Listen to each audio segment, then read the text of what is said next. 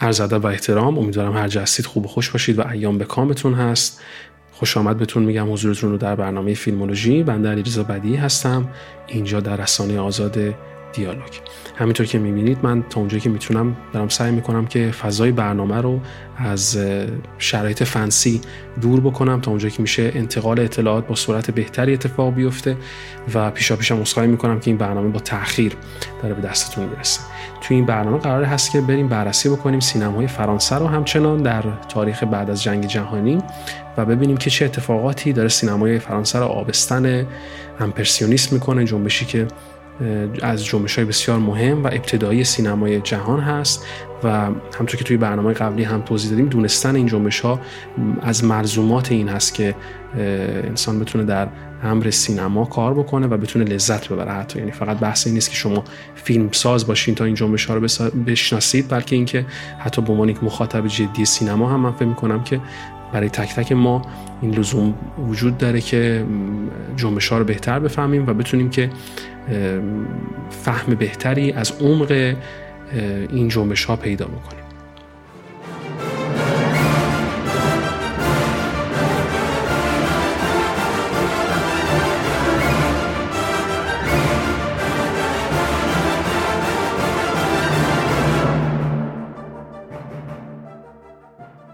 سینمای فرانسه بعد از جنگ جهانی بسیار افت پیدا می‌کنه. چیزی فقط هلوش 20 درصد از پرده های سینمای فرانسه در اختیار فیلم های فرانسوی بودن. بعد, بعد از جنگ جهانی و شرایط بسیار سختی داره فرانسه. جلو می‌بره. باقی فیلم ها از کشورهای دیگه دارن میان از آلمان از روسیه از دانمارک بعضن و به صورت جدیتر کشور امریکا هست که بخش عمده ای از بازار سینمای جهان رو و به خصوص سینمای فرانسه رو در اختیار داره. فکر می‌کنم که اگر که بخوایم مثال بزنیم در بعد از جنگ جهانی بخوایم معیار و میزانی رو بذاریم جلوی خودمون و بهتر متوجه بشیم که چه اتفاقی داره میفته در جنگ جهانی بعد از جنگ جهانی در فرانسه. می‌تونیم این مثال رو بزنیم که در کشور فرانسه تولیدات به 68 فیلم می‌رسه در یک سال. البته اینو فراموش نکنید که عدد 68 عدد کوچیکی نیست یعنی خیلی از کشورهای مدرن امروز هم حتی به این عدد از تعداد پخش فیلم ها و تولید فیلم ها حتی نزدیک هم نمیشن. می‌دونم مثلا کشور سوئد چیزی کمتر از 10 تا 10 تا 15 تا تقریبا فیلم های بلند داره. فیلم هایی که در واقع big production هستن اصطلاحا و تولید میشن در سال. ولی 68 فیلم برای فرانسه بسیار عدد پایینی هست با توجه به اینکه خب فرانسه از طلایه‌داران سینمای جهان بوده. جزء کشوری بوده که اینویشن ابداع سینما در این کشور داره اتفاق میفته و 68 فیلم بسیار عدد پایینی است حتی با توجه به اینکه کشور شرکت های خیلی بزرگی هم در این کشور وجود دارن مثل پته و مثلا گناه که بهش مثال زدیم این شرکت ها رو اگه بخوایم مقایسه بکنیم کشور فرانسه رو با کشورهای دیگه مثلا اگر با آلمان بخوایم مقایسه کنیم یا با امریکا تولیدات آلمان در اون سالها حدود 220 فیلم هست در امریکا. حدود 560 فیلم داره تولید میشه در همون دورانی که مثلا فرانسه 68 فیلم بیشتر داره بیشتر تولید نمی‌کنه. و خب این تفاوت عددها به لحاظ تعداد حالا بحث کیفیت نیست اینجا به لحاظ تعداد خب تاثیر می‌ذاره بر سینمای فرانسه. همه علاقه من نیستن مسلما به سینمای هنری. ما توی برنامه هم که مثال زدیم مثلا در رابطه با بحث سینمای slow movement cinema یا سینمای آهسته من دیدم که مثلا خیلی از عزیزان نوشته بودن که خب واقعا صبر و حوصله می‌خواد دیدن. دیدن این فیلم ها of course که این اتفاق باید بیفته چون فیلمی که به هر حال طولانی هست. و داره توی اون ژان خودش رو خلاصه می‌کنه در در اون movement خودش رو خلاصه می‌کنه و تعریف می‌کنه مخاطب خاص خودش رو هم داره. ولی این که نتونه در واقع سینما این که نتونه صنعت سینما رنج بزرگی از رنج واید و در واقع عریضی از طرفدارهای سینما رو مورد پوشش خودش قرار بده مسلما تاثیر می‌ذاره بر صنعت سینما بر فروش فیلم های سینمایی. آمریکا اینطور نبود. آمریکا هر دو قسمت رو چه سینمای هنری و چه سینمای تجاری رو مورد توجه خودش قرار میده. در همون ابتدای شروع کار کردن و کاری که انجام میده در واقع نتیجه که از این اتفاق حاصل میشه اینه که می‌تونه بازار بهتری رو به دست بیاره. نه تنها در خود کشور امریکا بلکه در کشورهای دیگه که حالا توی این برنامه که داریم در رابطه با فرانسه مثال می‌زنیم توضیحات ما در رابطه با بازار هدفی هست که در فرانسه داره اتفاق میفته صادرات فیلم هم خب کمتر میشه مسلما. وقتی که تولیدات بیاد پایینتر صادرات فیلم ها هم کمتر میشه و این نتیجه که داره در واقع درآمد کمتری هست که برای شرکت های فیلم سازی به وجود میاد بازار محدودتری هست که برای شرکت های فیلم سازی به وجود میاد و این تاثیراتی که در واقع داره می‌ذاره تولیدات کم ضربه های بسیار عظیمی رو داره می‌زنه به صنعت. به این صنعت پرخرج و پر از تکنولوژی که به حال هر تجهیزاتی که سر این فیلم برداری هست سر این فیلم برداری هست هزینه های بسیار زیادی داره. فقط مسئله منفی هم نیست البته. این هم باید من در رابطه باش صحبت بکنم. این پروسه که ما داریم در واقع با هم دیگه ورق می‌زنیم و قدم می‌زنیم توش بابا داریم راجبش صحبت می‌کنیم فقط منفی نیست. مثبت هم داره این پروسه. مثبتش کجاست؟ مثبتش آنجایی هست که بازار کوچیکی از کسب و کارهای کوچک هم داره اتفاق میفته در سینمای فرانسه. شرکت های کوچیکتر هم حالا جرأت پیدا می‌کنن که بیان وسط و نقش بازی کنن. حالا دیگه فقط کشور شرکت های بزرگ نیستن که با بودجه های عظیم می‌خوان فیلم بسازن بلکه بازارهای کسب و کار کوچکتر business هایی که کوچکتر هستن small business ها اصطلاحا یا small production ها هم میان و شروع می‌کنن به تلاش کردن یا حتی دست و پا زدن برای کار کردن و فیلم ساختن. در این پروسه عدم اتحاد شرکت های فیلمسازی هم یکی از مسائلی هست که تأثیر گذار هست در سینمای فرانسه. نه اعتمادی وجود داره در بین شرکت های فیلمسازی در فرانسه و نه اتحادی دیگه وجود داره مثل قبلا. این اتحاده چیکار می‌کنه؟ اتحاد در production company ها در بین production company ها منجر به این میشه که هر کدوم از این production company ها بتونن از نقطه برتری production company مقابل استفاده کنن. اگر که یک شرکتی هست که به لحاظ تجهیزات نورپردازی قدرتمند هست می‌تونه این تجهیزات رو در اختیار مثلا شرکت دیگه قرار بده که در زمینه نوشتن فیلمنامه قدرتمند هست و این تشکیل کاری که انجام میشه با حضور یک سری آدم هایی که نیروهایی هستند که هر کدوم متخصصن توانمند هستن و قدرت ارائه کار دارن قدرت ساخت کار دارن می‌تونه منجر به یک نتیجه خوب بشه. و این رو شما به اضافه بکنید در واقع این فولمور رو به اضافه بکنید با حضور یک شرکت مثلا گردن کلفتی مثل پته که میاد و می‌خواد حالا دیستریبیوت کنه یا پخش بکنه فیلم در سراسر فرانسه و در سراسر جهان. عدم اتحاد و عدم احترامی که وجود داره در بین این شرکت ها بیشتر و بیشتر ضربه می‌زنه به سینمای فرانسه و سینمای فرانسه رو از اون سینمایی که در واقع قبل از جنگ جهانی برای خودش درست کرده اون صنعتی که درست کرده دورتر و دورتر می‌کنه. شرکت های بزرگتر مثل شرکت پته و گومون که در رابطه باشون تو صحبت کردیم در سینمای ملی فرانسه در برنامه سینمای ملی فرانسه من پیشنهاد می‌کنم که حتما اگر کسی از عزیزان اون برنامه قبلتر ما رو در رابطه با سینمای ملی فرانسه ندیده. حتما مراجعه بکنه برای اینکه بتونه یک چهره واضحتری از سینمای ملی فرانسه هم به دست بیاره. و همونطور که قبلا هم اشاره کردم مسلما برای فهمیدن بهتر کلیت این برنامه که ما داریم روشون کار می‌کنیم مسلما بهتر هست که این برنامه به صورت قسمتی بیاد جلو. هرچند که خوب کیفیت ها متفاوت هست و این آزمون و خطا در طول پروسه ساخت داره انجام میشه. در هر صورت بحث ما در رابطه با پته و گمون بود دو شرکتی که به صورت خیلی بزرگ در فرانسه دارن نقش بازی می‌کنن. این شرکت ها کاری که انجام میدن در وهله اول تمرکزشون رو بر پخش فیلم ها می‌ذارن تا اونجایی که می‌تونن از تولید و خطرات تولید فاصله می‌گیرن. به اکران می‌پردازن به پخش فیلم ها می‌پردازن. و دلیل منطقی که وجود داره براشون این هست که به حال تولید هزینه بر هست تولید مسئولیت داره نیاز به تکنولوژی داره اما پخش کردن بسیار ساده تر هست. شما تصور کنید که یک پکیج آماده رو یک ساندویچ آماده شده رو فقط قرار هست که برسونید به دهن طرفدارهای سینما کسانی که بلیت می‌خرن و قرار هست که بیان تو سینما. و شرکت های بزرگتر مثل پته و گمون وارد این پروسه میشن و از هزینه های تولید دوری می‌کنن. اگر بخوایم عدد و رقم های دوران این دوران فرانسه رو بذاریم جلومون و هزینه های تولیدش رو بخوایم به صورت واضح مثال بزنیم می‌تونیم بگیم که توی سال 1927 هولوش سی هزار کرون سی هزار دلار معذرت می‌خوام. سی هزار دلار هزینه تولید هر کدوم از این فیلم ها هست. چیزی هلوش 3000 یورو. این تولیدی که داره اتفاق میفته در مقایسه با مثلا سال 1928 که 40 هزار دلار میشه یعنی در فاصله یک ساله مثلا از 27 تا 1928 هزینه تولید از 30 هزار دلار به 40 هزار دلار. این تمام مثلا تلاشی بوده که فرانسه داره می‌کنه برای اینکه بتونه ارتقا به بخش سطح کیفی کارهایی که داره تولید می‌کنه توی امریکا در همون دوران هزینه ساخت فیلم ها هلوش 400 هزار دلار هست. تفاوت شگرفی هست مسلما تفاوت بسیار زیاده. و توی یک صنعتی مثل صنعت فیلم و سینما که همه قسمتاش پر از هزینه هست این هزینه هایی که وارد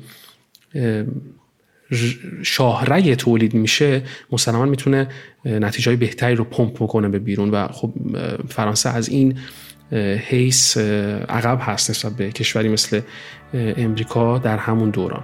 که حالا خب به حال امریکا رو که ما نسبت در رابطه با بحث کشور امریکا باید مفصل بشینیم صحبت بکنیم و ببینیم که در واقع ریشه یابی بکنیم که چرا کشور امریکا امروز چیزی که ما به عنوان هالیوود ازش مثال می‌زنیم چه چجوری به اینجا می‌رسه و چطور هست که به این نتیجه می‌رسه. اما چون فقط بحث هزینه ها نیستن هزینه ها یک عنصر خود تولید کار هستن که عنصر مهمی هستن و عنصر تاثیرگذاری هم هستن. اما خب این مقایسه که اینجا مثال زدیم فکر می‌کنم گویای داستان هست که چطور سینمای ملی فرانسه داره ضربه می‌خوره و چطور داره عقب میره نسبت به چیزی که قرار بود که یا در واقع خوابی که فیلمسازان و شرکت های فیلمسازی فرانسه براش دیده بودن. تفاوت های فنی بسیار زیادی هم وجود داره در این این دوره نسبت به چیزی که مثلا در امریکا وجود داره. تصور بفرمایید که بعد از جنگ جهانی با ضرباتی که کشور فرانسه بهش وارد شده چه به لحاظ فرهنگی چه به لحاظ مالی چه به لحاظ روحی و اقتصادی هزینه کردن برای تجهیزات فیلم برداری توی اولویت نیست برای خیلی از سرمایه گذاران. این تجهیزاتی که وجود داشته در فرانسه روز به روز داره قدیمی تر میشه.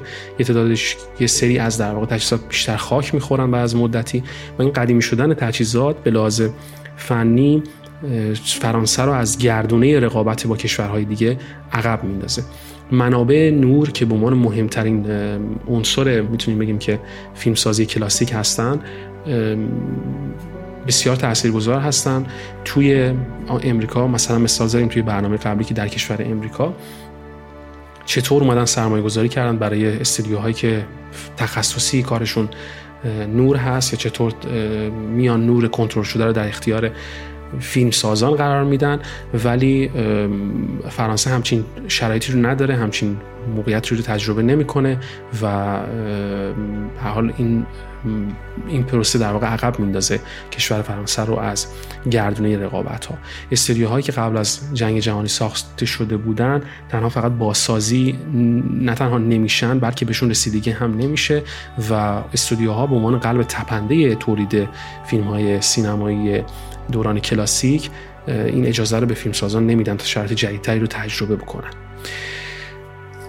اگر که بخوایم بحث رو جمع بکنیم من فکر کنم که بتونیم که مثال بزنیم در رابطه با ژانرهایی که در بعد از جنگ جهانی مورد استقبال تماشاگرها هستن ژانرهای اصلی هستن که در بعد از جنگ جهانی مورد توجه مردم قرار گرفته در فرانسه و می‌تونیم در واقع رد پای سینمای امپرسیونیسم رو در این فضا پیدا بکنیم و متوجه بشیم که چطور هست که فرانسه خودش رو داره آماده می‌کنه برای این جنبشی که تاثیر شگرفی داره نه تنها در تاریخ سینمای جهان بلکه در تاریخ سینمای فرانسه. در دوران بعد از جنگ جهانی تولیدات سریالی به عنوان تولیداتی هستند که فروش عمده در همون 20 درصدی فیلم های فرانسوی رو دارن شامل میشن. تولیدات سریالی در واقع به فیلم های گفته می‌شدن که به صورت سریالی ساخته میشن و نه تنها حلقه تعداد زیاد دارن بلکه داستان مدام در حال روایت شدن به سمت جلو هست. البته تصوری که ما حالا از سریال داریم از چیزی که امروز می‌بینیم مثلا در نتفلیکس یا مثلا Apple TV Plus یا یا در واقع streaming service های دیگه که وجود دارن مثل حالا H یا چیزهای دیگه که هستن این شرایط نیست مسلما. اما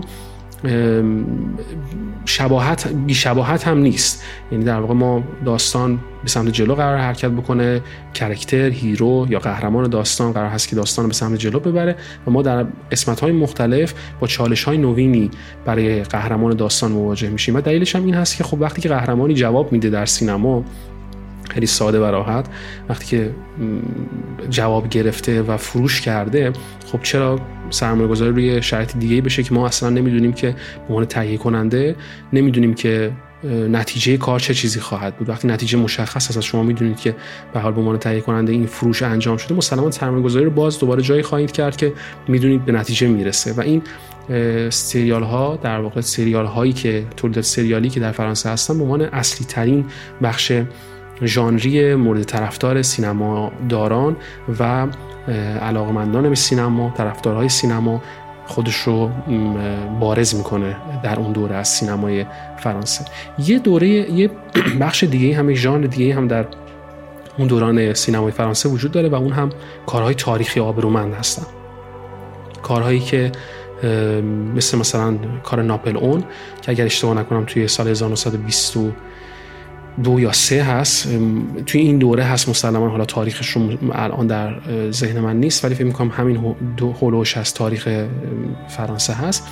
در صورت این فیلم ناپل اون که یک کاری هست که در رابطه با خود ناپل اون داره ساخته میشه. خیلی از فضاهایی که فیلم برداری داره میشه در خیابانهای واقعی فرانسه هست در مناطق قدیمی پاریس گرفته میشه یا در شهرهای دیگه که این روایت ها می‌تونن اونجا رقم بخورن.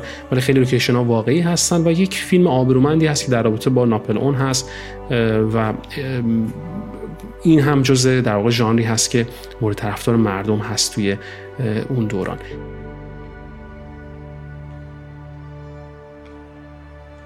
یه سری ویژگی بارز دارن این مثالی که داریم می‌زنیم. حالا آخر برنامه توضیح میدم راجع به ویژگی بارزش و اینکه چه چیزی بین اینها مشترک هست. ولی قبل از این یه ژانر دیگه هم هست اینو توضیح میدم و بحث اونم ژانر بحث فانتزی ساده هست. چیزی که در فرانسه توی اون دوران داره اتفاق میفته. مثلا رند کلر دو تا کار داره به نام پاریس خفه در 1924 و سفر خیالی در سال 1926 که دو تا داستان هست به صورت فانتزی. در واقع نوعی ادای دینی هست به کار جورج ملیس کاری که جورج ملیس انجام می‌داد با اون سبک و سیاق خاص خودش و این هم جز ژانری هست که مورد علاقه مردم هستن. البته گاستون ول هم در واقع یه کسی دیگه هست که شباهت داره کاراش به جورج ملی اسم نوعی. اون هم جوری دارن در واقع احیای سنت سینمای این دو نفر رو با این ژانر ساده فانتزی دارن انجام میدن در اون دوران. و همینطور فیلم های کمدی به عنوان ژانر نهایی که در واقع در اون دوران مورد طرفدار مردم هست کارهای کمدی هست که مثلا مکس لندر کسی هست که طلایه‌دار اون دوران سینمای کمدی فرانسه هست که مثلا کافه کوچک رو داره یا کلاه حسیری ایتالیایی رو داره و این ژانرهای کمدی که همیشه در طول تاریخ طرفدار داشتن در اون دوره هم به خصوص با توجه به روحیات و اتفاقاتی که برای مردم به لحاظ روحی افتاده بسیار مهم هست و براشون جذاب هست که برن سینما و بخندن به زندگی و اتفاقاتی که داره دور برشون میفته سه تا ویژگی بارز دارن. این این ژانرهایی که با هم دیگه مثال زدیم ویژگی بارز اولشون این هست که همه با هم پایان های معلق دارن. نه همه لزوما 100 درصد فیلم هایی که الان مثال زدیم ولی به صورت مجموعی عرض می‌کنم خدمتتون که پایان های معلق دارن. معمولا همین در واقع فرمتی که امروز هم در سینمای مدرن هم علاقه زیاد داره بحث پایان معلق که حالا حتما توی برنامه هایی که اگر که داشته باشیم توی برنامه های بحث فیلم ها نویسی در رابطه باش صحبت می‌کنیم که پایان معلق چی کار می‌کنه و قرار هست که کارکردش چی باشه در فیلم. ولی این این در واقع نقطه نقطه ای هست که در فیلم های اون دوران در جان های فیلم های اون دوران دیده میشه. کارهایی که جنایتکارهای خبره دارن افرادی هستن که به صورت بسیار حرفه‌ای جنایت انجام میدن و یا دزدی انجام میدن و این داستان ها داره روایت میشه در اون دوران در این ژانرهایی که خدمتتون عرض کردم داره خودشو خلاصه می‌کنه و همینطور سرزمین های عجیب و غریب سرزمین های ندیده و نشنیده ای که در فیلم ها داره ازشون روایت میشه. این سه, این سه چیزی هست که حالا وجود داره و ازش یاد کردن در تاریخ سینما که به عنوان نمونه بارزی هست که به صورت مشترک در این ژانرهایی که عرض کردم خدمتتون وجود داره. تمام این اتفاقات در کنار همدیگه داره سینمای فرانسه رو آماده می‌کنه برای جنبش امپرسیونیسم. ولی توی برنامه بعدی در رابطه باش بیشتر صحبت خواهیم کرد. چند تا نکته رو بگم در انتهای برنامه و اول اینکه برنامه که در رابطه با گادفادر من ضبط کرده بودم به علت مشکل فنی قابل پخش نیست متاسفانه. امیدوار هستم که توی شرط دیگه بتونیم این ضبط رو انجام بدیم و برنامه رو در رابطه با این موضوع هم انجام بدیم به صورت خاص. حدس من هم این بود که برنامه به صورت تخصص خیلی تخصصی بود برنامه و من حدسم این هست که یعنی همین جوری هم خیلی آدمای زیادی برنامه رو نمی‌بینن. دیگه اونجوری گفتم سختتر هم میشه توضیح دادنش و فهمیدن اینکه چه اتفاقی داره میفته چون تو اون برنامه من به صورت مختص دارم در رابطه با سینماتوگرافی کار گادفادر دارم صحبت می‌کنم. یه مقدار با هم دیگه قدم بزنیم تو این پروسه. حتما به برنامه های هم خواهیم رسید که اینجوری مثلا تخصصی بررسی می‌کنیم. function های مختلفی که توی یک production وجود داره مثل مثلا همین cinematography که عرض کردم خدمتتون. عرض دیگه‌ای نیست. براتون هر جا که هستین آرزوی شادی می‌کنم. خوش و خرم باشین. شاد و سلامت.